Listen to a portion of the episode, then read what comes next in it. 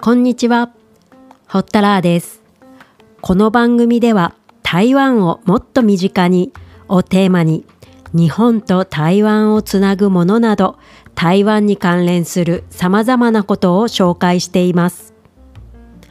今回は日本と台湾に関連する8月の出来事をご紹介します。まず最初の話題は首里城再建に台湾がヒノキを提供という内容です。日本の外務省に相当する台湾外交部は8月1日沖縄県の首里城再建に使う建材として台湾産の紅ヒノキ5本を提供することを決定したと発表しました。台湾外交部によると火災前の首里城の木造建築に台湾のヒノキが使われていたことから日本側から紅ヒノキの提供に関して打診があったということです。提供されるのは2020年に伐採した人工林のヒノキです。台湾では環境保護の目的で木材の輸出が規制されていますが、間伐したヒノキであることなどから提供を決めたということです。台湾産ヒノキは過去にも首里城で使われていて、1992年の首里城復元にも使われました。柱などに約150本が使用されています。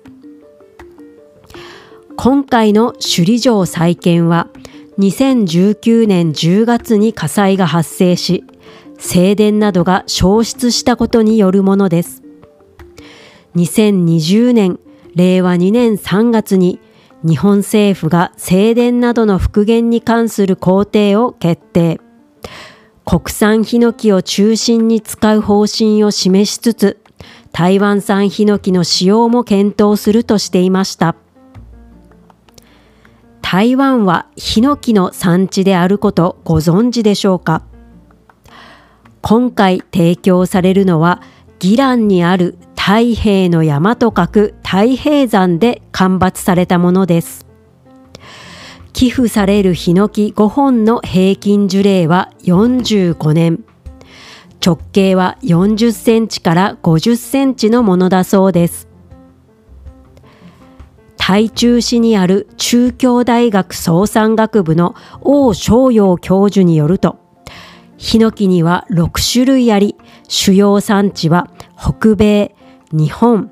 台湾で中国でも取れるようです。東京都渋谷区にある明治神宮でも大鳥居に台湾産ヒノキが使われています。明治神宮創建当時、台湾は日本統治下にありました。当時から有山はヒノキの産地で、明治神宮の初代大鳥居は有山から運ばれた樹齢1500年以上の巨木が使われていました。この初代鳥居は1961年、昭和41年7月22日の落雷によって破損しています。この落雷がきっかけとなって、鳥居の老朽化もあることから建て替えが検討されましたが、破損した大鳥居を作れるほどのヒノキの巨木は日本には残っていません。そこで焦点が当てられたのが台湾です。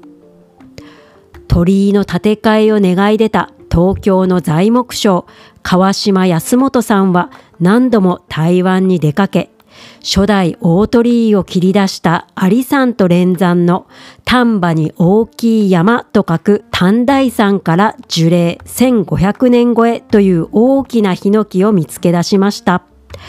これが二代目大鳥居に使われています。宜蘭県の太平山には行ったことがありませんが、有山には私も登ったことがあります。鍵県の有山国家風景区にある15の山々のうちの一つが有山です。本格的に登山ができるコースやトレッキングコースもあります。山に入った途端ヒノキの香りに包まれて景色だけでなくこの匂いにも大変癒されます。有山は春には桜の名所としても知られています。かつて日本の統治下にありましたので早い時期には河津桜がそして3月にはソメイヨシノも見ることができます。沖縄の首里城再建に使われる台湾産ヒノキは今後日体双方の窓口機関台湾日本関係協会と日本台湾交流協会が寄贈に関する目録に調印しその後輸出に向けた手続きが進められるとのことです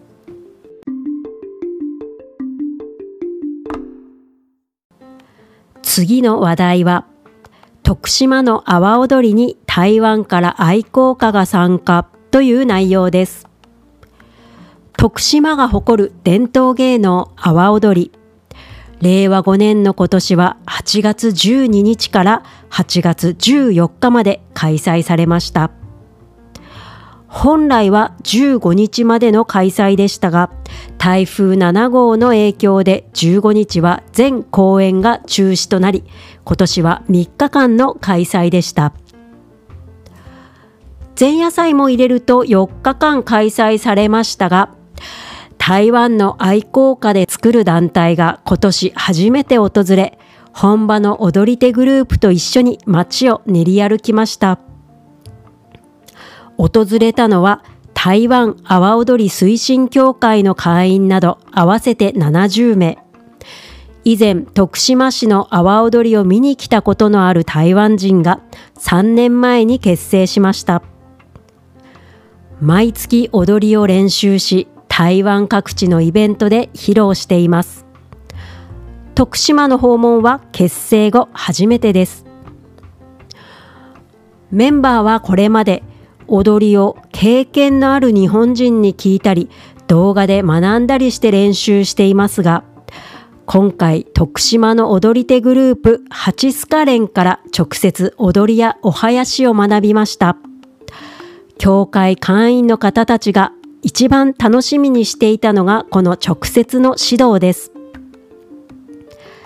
太鼓担当の林インジさんは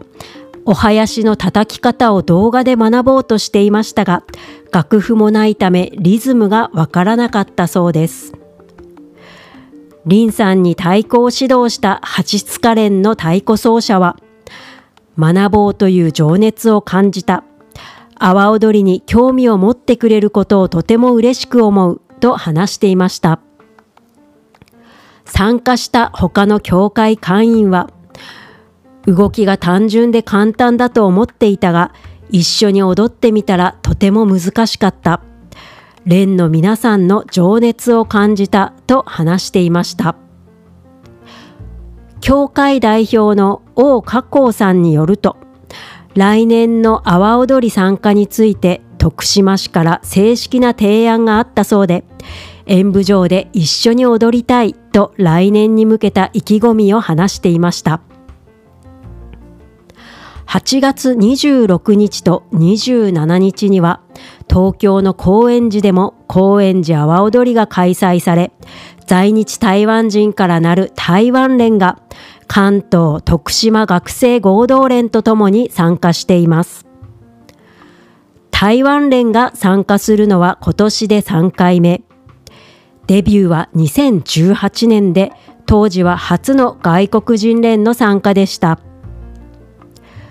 高円寺阿波踊りは台湾でも披露されています。杉並区と台湾の交流の一環で開催されているものですが、今年は4年ぶりに桃園市、雲林県、台北市の3つの会場で5月に披露されました。高円寺阿波踊り連協会所属連の踊り子と鳴り物からなる合同連から94人が参加。現地の人から大きな声援を受け盛り上がりを見せました夏が近づくと私が住んでいる近所の集会所などからお囃子を練習する笛や太鼓の音が聞こえ、今年もこんな時期が来たなぁと感じます。そしてお囃子を聞くととても落ち着く私はやっぱり日本人だなぁとしみじみと思います。徳島の阿波踊りで私が一番好きなのはアホーレンの薬効踊りというものです。他の連とは一味違う踊りで検索すると出てきますのでぜひご覧ください。